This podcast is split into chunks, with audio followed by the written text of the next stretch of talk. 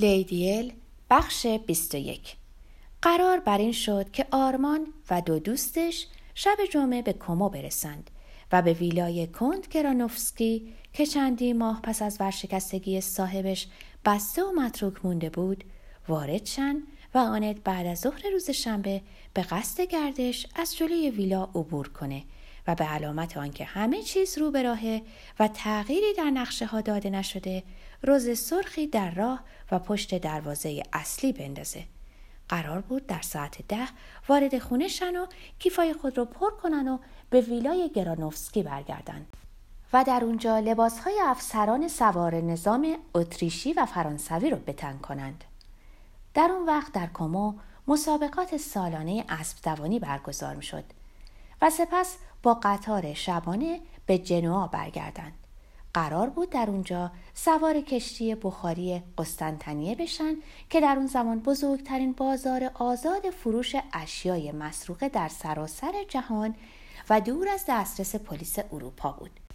نام قسطنطنیه سرتا پای آنتو چنان لبریز از اشتیاقی خیالانگیز کرد که یه بار دیگه نزدیک بود تصمیم خودش رو تغییر بده می‌تونست خودش رو در نظر بیاره که سوار بر زورقی بر روی آبهای بسفور در آغوش معشوقش آرمیده از اون پس لیدیل بارها به استانبول نامی که بعدها به قسطنطنیه دادن سفر کرد و پیوسته اونو دوست می داشت. اما طبیعیه که بدون آرمان ابدا اون چیزی نبود که در خیال می پروروند. می اندیشید خب دیگه گمان می‌کنم انسان نمی‌تونه همه چیز رو یه جا با هم داشته باشه. آرمان بعد از ظهر روز موعود روز سرخ رو در جای مقرر پیدا کرد. گل رو برداشت و کمی تعجب کرد که گلی تر و تازه نیست بلکه مصنوعیه. آنت اونو از یکی از کلاههای خود کنده بود. تصمیم گرفته بود گل طبیعی نندازه که عمرش بسیار کوتاهه و می‌خواست چیزی به آرمان بده که همیشه به یاد اون باشه. سه مرد بدون مواجهه با هیچ مشکلی وارد ویلا شدن. در رو باز گذاشته بودن. پیش خدمت ها و مهمونا بیهوش شده بودن. دیکی فقط وانمود می‌کرد که بیهوش شده. میبایست مراعات قلب خودش رو بکنه. آنت در مشروب خود بیش از همه داروی خواب آور ریخته بود. چون می‌دونست در غیر این صورت اون شب حتی چشم بر هم نخواهد گذاشت. پس از سه ربع ساعت آرمان، لوکور و سوارکار با غنایم خود به ویلای گرونوفسکی برگشتند. هنوز وارد باغ نشده بودند که 20 مرد مسلح از هر طرف محاصرشون کردند. آرمان و سوارکار یک دفعه مرعوب شدند. اما لوکور با فخش رکیکی که به لب آورد بی آن که خودش رو ببازه چاقوی قدیمی دوران آدمکشی خودش رو در آورد و به سینه یکی از پلیس ها فرو برد. اونا رو به میلان بردن و چندین روز موضوع دستگیری آرماندنی و دستش روزنامه های اروپا را پر کرد و برجوازی نفسی به راحتی کشید تا آنکه کارهای معروفترین طرفدار فرانسویش راواکول به اونا یادآوری کرد که هنوز زود روزگار آنارشیست ها به سر برسه. لیدیل سرش به درخت گیلاسی که پشت نیمکت چوبی رویده بود تکیه داد. لبخندی به لب داشت و چشمش بسته بود. ملک شعرا وحشت زده به نظر می رسید. اکنون دیگه کلاه فرنگی از لابلای شاخه های یاس بنفش دیده می شد. مجسمه های کوچک تیر و کمان در دست تا نیمه زیر بوته های رز خودرو پنهان شده بود.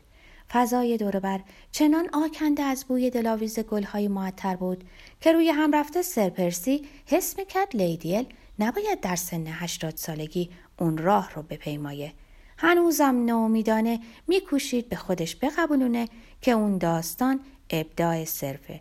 اما هر قدر که داستان پیش می‌رفت بیش از پیش متقاعد می‌شد که اون نیز حلقه ای دهشتبار و تردید ناپذیر از سلسله زنجیر حقایقه. درباره گلندیل همه چیز رو می‌دونست. دوک پیوسته برای تاج و تخت مایه دردسر بود. شخصی غیر قابل پیش بینی و قریب که در سرشتش رگه ای از آنارشیزم دیده می‌شد. یک بار جسارت رو تا بدون حد رسونده بود که سیگار طلایی رو که به شکل گیوتین ساخته شده بود به شاهزاده ویلز تعارف کرد. سر پرسی بار دیگه از خود می‌پرسید که لیدیل چه چیز رو در کلاه فرنگی مخفی کرده. هرچی باشه اون که اهمیتی نمیده و نمی‌خواد اونو ببینه اگه تنها یک دهم قصهش حقیقت داشته باشه لابد چیز حراسناکی رو در اونجا پنهان کرده.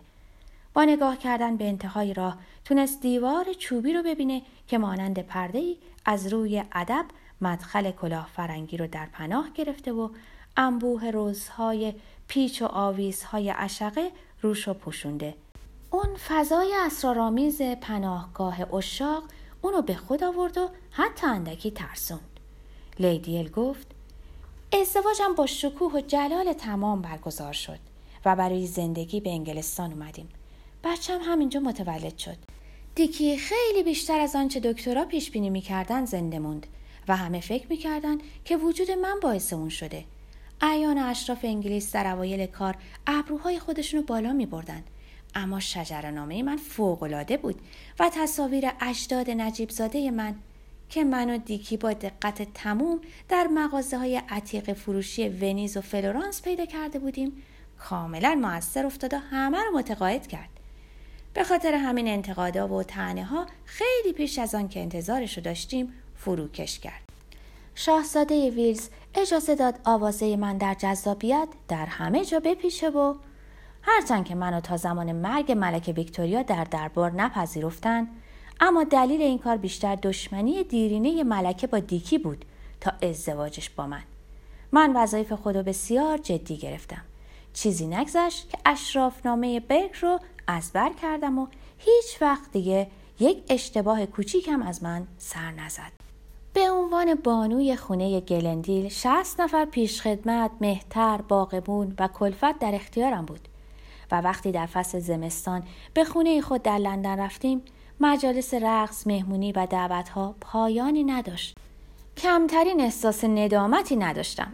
وقتی هم که پسر کوچیکم رو در آغوش می گرفتم می دونستم که کار درستی کردم. تمام کوششم رو به کار بردم که گذشته رو فراموش کنم. با تمام قوا سعی کردم. بهترین مهمونی ها و مجلل ترین شام ها رو می‌دادم و با فرهنگ ترین مردم اروپا مدام مهمونم بودن. بلند آوازه ترین زن زمان خودم شدم. زنی که همه آرزوی دیدارش رو داشتن. در پای میزهام امور دولتی به بحث گذاشته می‌شد و نظرم و مشتاقانه میپرسیدن.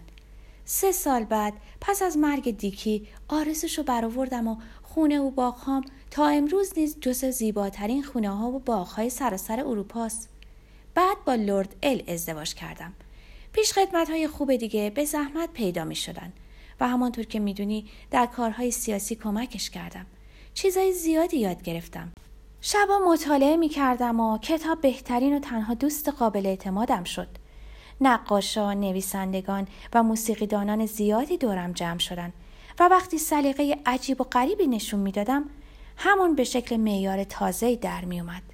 پسرم بچه جذابی شد چشمای سیاه و براق داشت و لابد تعجب می‌کرد که چرا مادرش غالبا پس از آنکه مدتی به اون خیره میشه بی اختیار زیر گریه می‌زنه با تمام قوا سعی کردم فراموش کنم. کنسرت ها، مسابقات، نمایش ها، کتاب ها و مکالمات همه چیز امتحان کردم. اما قلبم هنوزم سردترین و تنهاترین چیزی بود که در جهان یافت می‌شد. تقریبا هشت سال تمام خودم و پشت دیوارهای زخیم حبس کردم و برای به دست آوردن شادی و نشاد جنگیدم و شکست خوردم. سپس یک شب